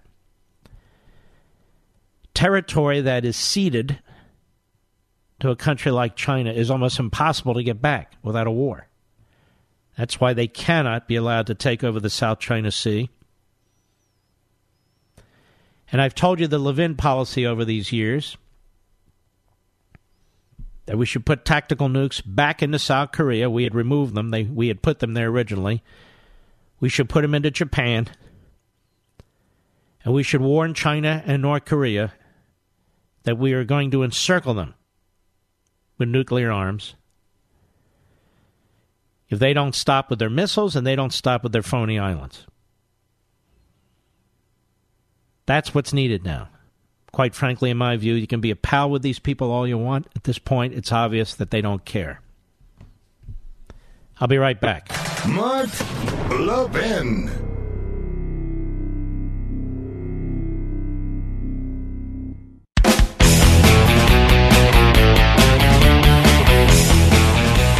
I was just thinking, rather if Fredo upsets Cuomo, maybe we should call him Andrew Cuomo because Andrew is really, in this context, Andrew Cuomo is an idiot. So maybe we should call his brother Chris Andrew. What do you think of that? Is your name Andrew? You know it's not Andrew, it's Fredo. You know, a few things in life can change your entire outlook on the day. Call from your boss asking you to work the weekend, early construction right outside your bedroom window in the morning you wanted to sleep in. Now, these will ruin your day. Or how about when your check engine light comes on? That usually means thousands of dollars in repairs. That's why we have CarShield on our 2010 Camaro. CarShield makes the process of fixing your car for a covered repair super easy. You can have your favorite mechanic or dealership do the work. It's your choice. They also provide 24 7 roadside assistance and a rental car while yours is being fixed for free. Don't let your check engine light change your life. Get covered by the ultimate and extended vehicle protection like I did. Call 800 CAR 6000 and mention code LEVIN. Or visit carshield.com and use code LEVIN, L E V I N. Either way, you save 10%. And this is a wonderful, wonderful service. That's carshield.com code Levin or call 800 CAR 6000. 800 CAR 6000. Mention code Levin. A deductible may apply. All right, let's go to some of the callers out there. Let us go to John Wilkes-Barre, Pennsylvania on the Mark Levin app. Go. Hi, sir. How are you doing today? Okay, thank you. I was discussing on the phone about the movement into specifically the African Peninsula, about the Chinese government, and I was wondering why we've seen some change in policies where we've pulled ourselves out of pushing into the economies here, and we have situations where the government of China has set up the governments that they're funding to fail so that their underlying contracts can force them to pull out. Well, I'm well aware of the latter. I'm not understanding the former point. Can you say that again?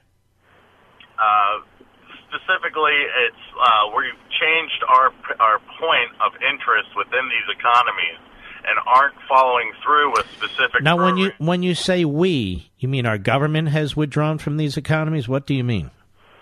No, we haven't. Um, during the Bush 2000 2006, there were some initiatives started that it seems that the current administration. No, no, but I'm one specific. What are we talking about? I don't, I'm not familiar with this. Well, we're talking about you know the government of China going No, in. no, I know about the government of China. What was it that Bush was doing in these countries? Well, they were developing the actual trade pacts to make sure that the American interest within these economies is actually taken care of. I mean, look, look, look, look, look. What China's doing is they're going in and they're saying to a poor country, uh, African countries in particular, but also in South America, hey, look, what do you need? Okay, we need a $4 billion loan. Okay, we want that port as collateral, knowing damn well that these corrupt regimes can't pay for it. So they give them the $4 billion. They can't pay for it, and China says, thanks. And they move a, uh carrier, not a carrier, but they'll move a battleship or something into that port, and they'll take it over. That's what's going on. And I don't know uh, exactly how to respond to that, but we need to do something. They also have uh, other other deals. Uh, I've talked about it before. They've contracted with uh, Panama to run both sides of the Panama Canal. The Chinese actually run both sides of the Panama Canal. So there's a lot we should be doing that we're not doing. Uh, and I'll tell you, one of the problems uh, in response to you, John, is this. We have a president of the United States who's under so much attack domestically, fighting for his survival, quite frankly, and that of his family each and every day, uh, that our enemies are thrilled about this. Our enemies are trying to wait him out. Our energy, our enemies are trying to take advantage of it. These people in Congress, these Democrats, and these people in the media, these phony journalists, they are truly harming this country at a very, very dangerous time in our history. Now, I'm not familiar with what specific program you're talking about, and I don't think you are because I've asked you three times. I'm really not sure, but nothing prevents American businesses from going into these countries and trying to conduct business either. All right, my friend, thank you for your call. I appreciate it. Mike, Charlotte, North Carolina, Sirius Satellite. Go right ahead. Good evening, Mark. Good evening talking about the uh, Russians, I'm not Russians, the Chinese wanting to move into Hong Kong and take it over. And what they'll do is they will crush the economic system there and the freedom of the economy. And how long will it take the New York Times or one of these idiot socialist candidates on the Democratic side to come in and say, see, I told you a, a, free economy doesn't work. Here's an example. No, I, I, I don't really think they would do that. It's too obviously foolish. I mean, when somebody moves their military into a country and crushes it, I don't think the response is going to be, see, capitalism doesn't work. Instead, what they'll do, they'll attack the president. Remember, anything anybody does that's evil or negative or it's troubling or whatever, it's Trump's fault. So they'll say Trump should have been stronger. Trump's relationship with Xi isn't that good. Trump should have done this, that, and the other. Meanwhile, the Chinese expanded massively under the Obama administration. Uh, they moved into the uh, South China Sea. We're building those phony islands. They stole an enormous amount of our technology, and Trump has stood up to them. So I think they're more likely to attack the president of the United States directly. Well, I mean, it's it's sad to think of it in that way, but you know, one of the two is going to happen. It's terrible. And by the way, have you heard a single one of these Democrats talk about any of this? No. They, they what, what are they talking about? Talk about anything that is realistic. Now, what, what are they talking about? Trump the racist. That's it. That's it. They don't want to talk about real things because they have no answers. They have no answers about North Korea. They have no answers about oh Iran. They do more appeasement, more appeasement with money. You know, pay off the terrorists. And with China, they have absolutely no response. They sold out to China before. They sold out to North Korea before. They not only sold out to the Iranians before, they funded the Iranians. Thank you for your call. Bill, Savannah, Georgia. How are you, sir? Hello, Mark. How are you doing? Okay. Um, How are you listening to us there? It's twelve ninety. I don't know the the, the call. WALG, I think. Yeah, maybe so. All right, thank let, you. Let me tell you why I'm calling. I have been trying for a while to get out information about what Jews have given to humankind, and it ties into Nobel prizes. There are 14,500,000 Jews in the world. I got one minute. Sorry. Okay, 0.02% of the world population. They have 25% of the Nobel Prizes. I'm looking for a platform to read what they've done medicine, literature, war, peace, physics, economics. If if somebody could read that and let the world know what these people have done for Imagine what they could have done if half of them weren't wiped out 70 years ago. Imagine what they could do if they weren't on a constant war footing with the uh, with the Palestinians and uh, and the terrorists and so forth. Thank you for your call, my friend. I'll be right back.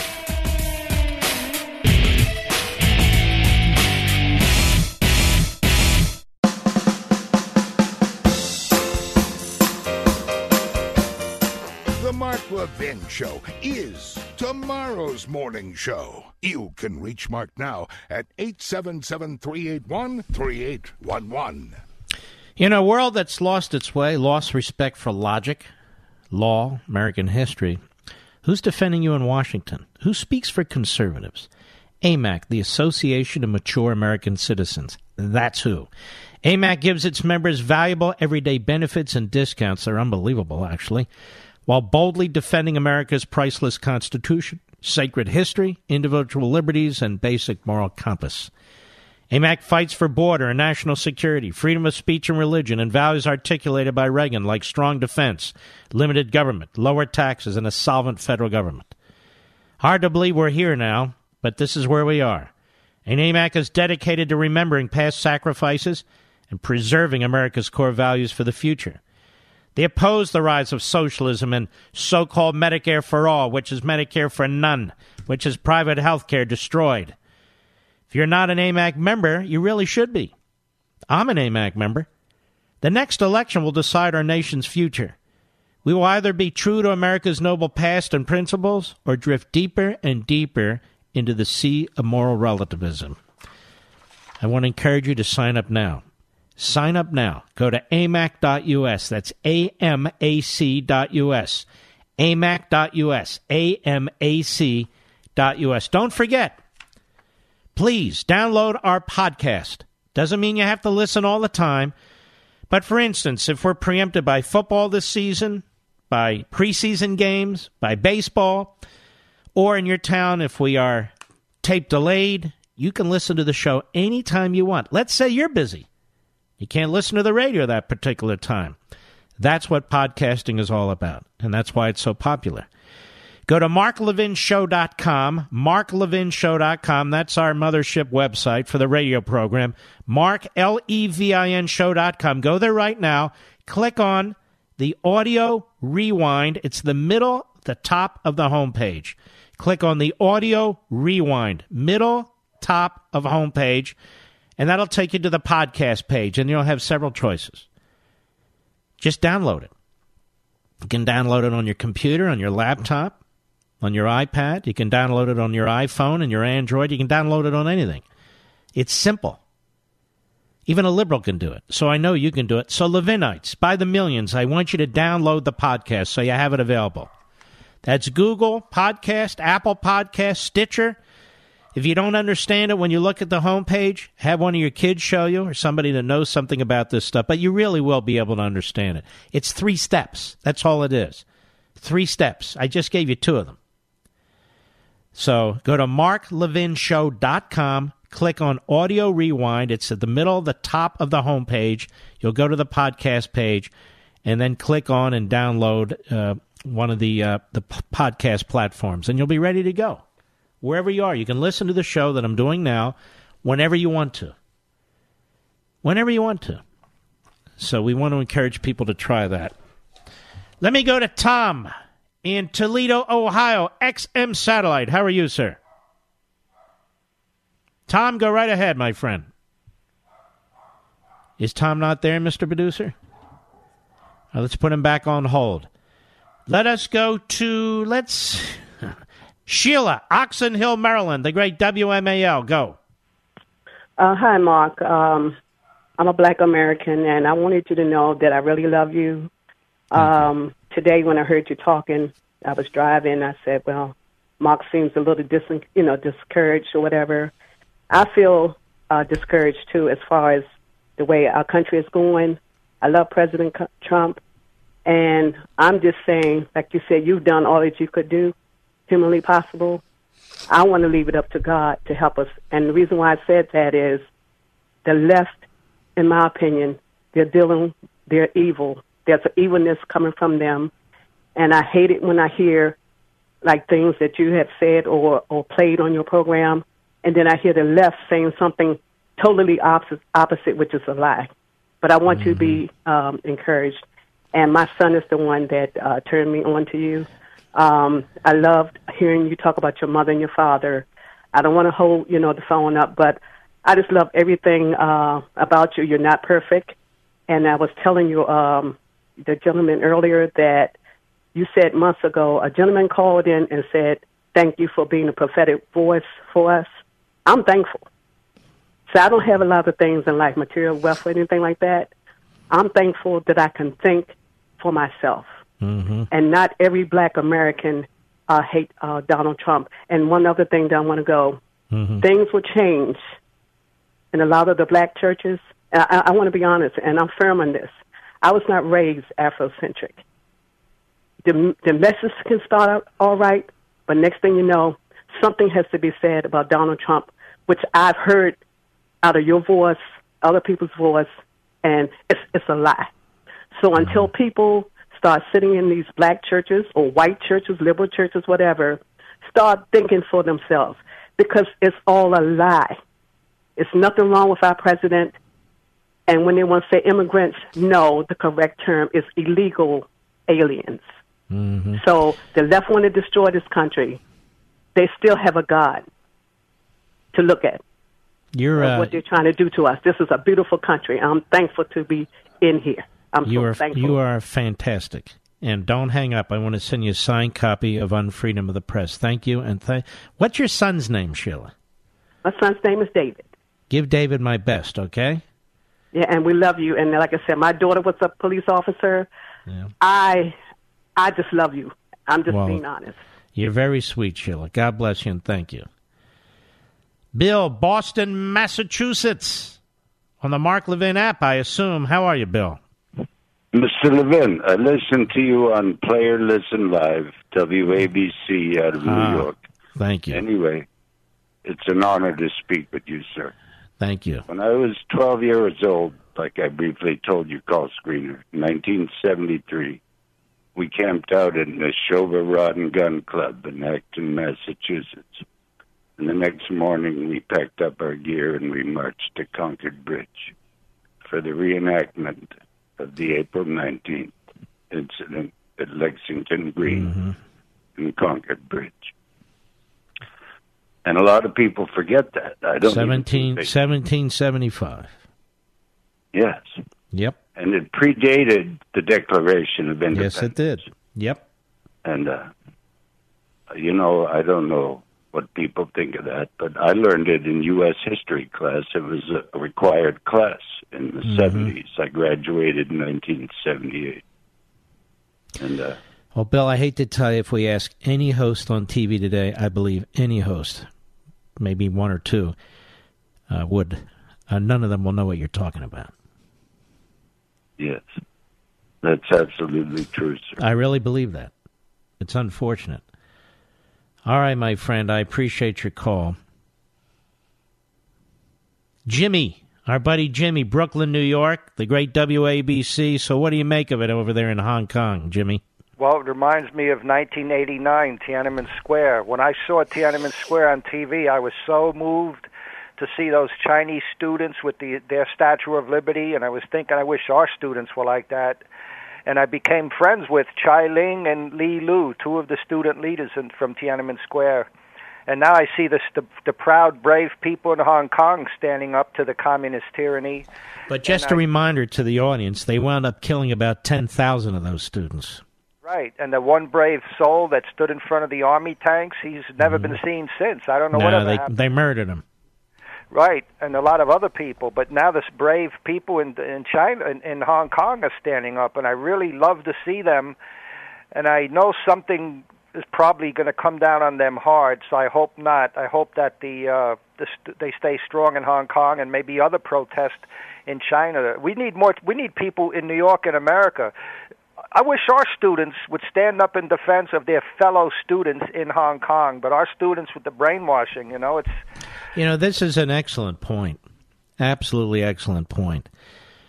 That if our students were being educated properly and they were being educated by professors who had something other than the Marxist ideology in, on their minds and that they're spewing, probably in defense of Red China, uh, students around the world, but you're right, particularly in our country, should be standing with these kids in Hong Kong. I don't mean physically, but certainly speaking out in defense of them.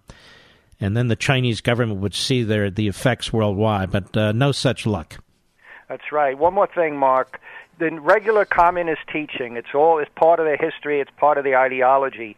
They always talk about the class content. In every subject they had to bring up the class view, the class content, meaning the poor people versus the rich.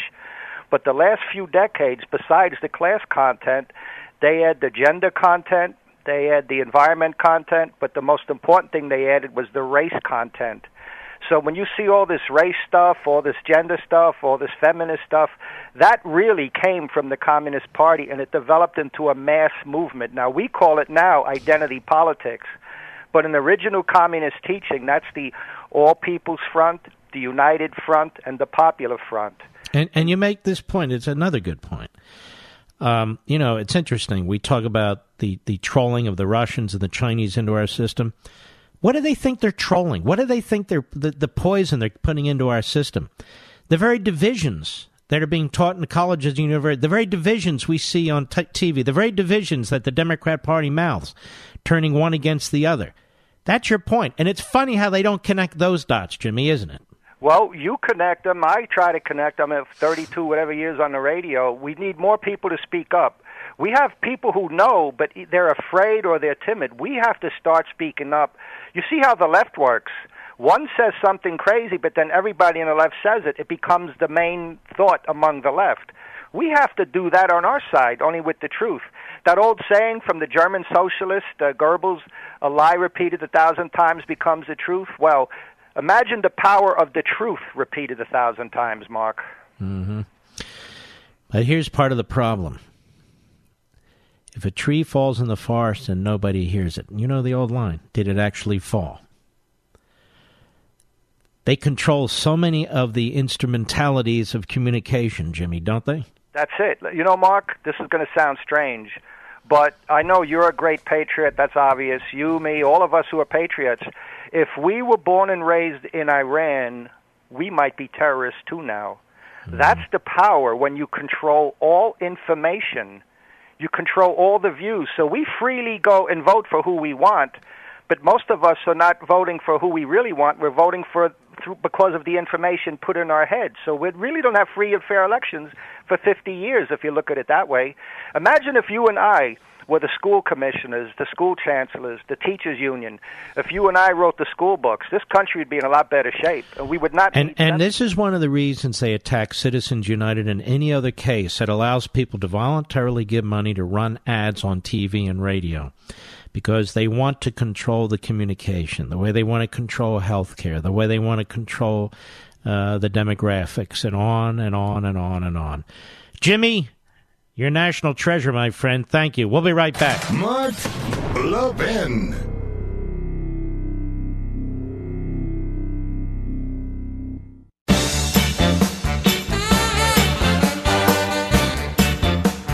You know, folks, it's no longer shocking at this point, but guess what? The deep state at the Department of Health and Human Services is trying to borrow another one of crackpot socialist Bernie Sanders' healthcare ideas. I can't see a thing wrong with that other than if you uh, don't want to be sick. Following Sanders' lead, HHS has proposed a program to allow states to import some prescription drugs from Canada and God knows where else. Now, let's start with the fact that none of these states, let alone Canada or other countries, have any systems in place to determine if the drugs coming into the U.S. are what the labels say they are, where they're from, China, India, etc., or who made them such there's zero ability to know if what you're taking is remotely safe. Canadian officials have been very clear about their safety concerns, saying that counterfeit drugs are already a major global problem that have led to many, many deaths. You know, you can't even buy dog food that's manufactured in China. Remember that? Or uh, or so many other products in your household. There are a lot of things really, really wrong with our healthcare system, but fortunately, drug safety hasn't been one of them. Drug importation is dangerous, and it's shocking that leaders at the U.S. Department of Health and Human Services would even consider such a harebrained idea. Folks, get the facts. Go to truehealthcarefacts.com. I want to strongly encourage you to check it out there. Truehealthcarefacts.com doesn't cost a nickel. Truehealthcarefacts.com. Dwayne, Dulce, New Mexico, XM Satellite. How are you, sir? I'm very blessed. How are you, Mr. Levin? Me too. Thank you, sir. Very well. Hey, man. Hey, listen, I just wanted to tell you, I'm a deputy sheriff out here in New Mexico, as well as a pastor of a church. Um, you're on our prayer list at church every single time that we meet, which wow, is every Sunday, you. Sunday night. Um, and I just wanted to thank you for bringing such absolute truth uh, to the news because we very rarely get truth like we get from from your show.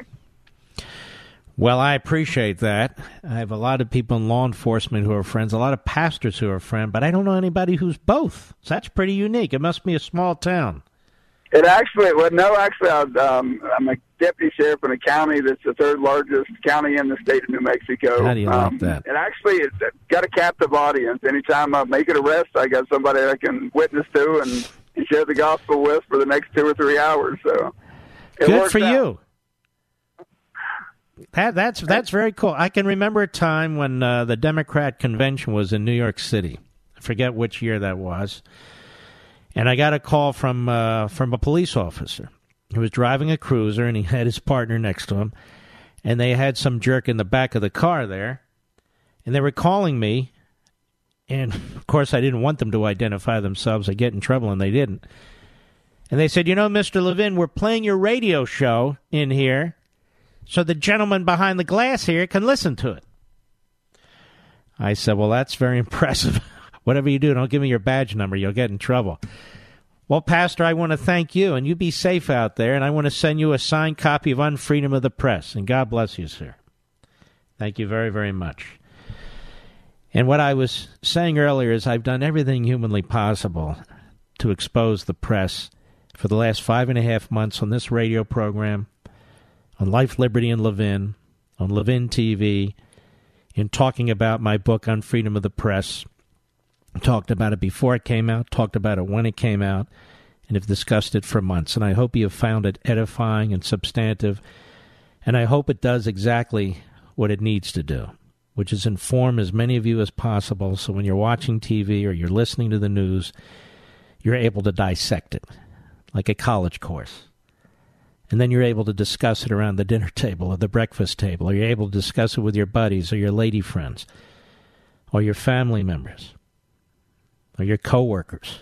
And come the holidays, Thanksgiving and Christmas and Hanukkah, we've got to spread the word. People need to be able to analyze what's taking place. What's being done to this country by the media is a damn shame. Nobody supports the Constitution more than I, the Bill of Rights more than I. I understand them backwards and forwards.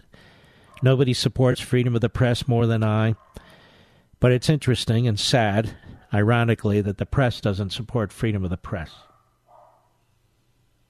That's my view of it. And they're undermining this republic, as progressives do. The history of the press, excuse me, folks, the history of the press is very important. Remember, the Bill of Rights belongs to you, the Constitution belongs to you, the press belongs to you. Not the Cuomo, not the Lemon, not all these other people. So I hope you'll take the opportunity to spread the word. Those of you who have, I want to thank you. Those of you who haven't, you still have time. Got to fight every way we can get there on Amazon. It's there. I want to salute all you heroes out there. Thank you for everything you do, each in your own way. God bless you. And I will see you tomorrow. Be well. From the Westwood One Podcast Network.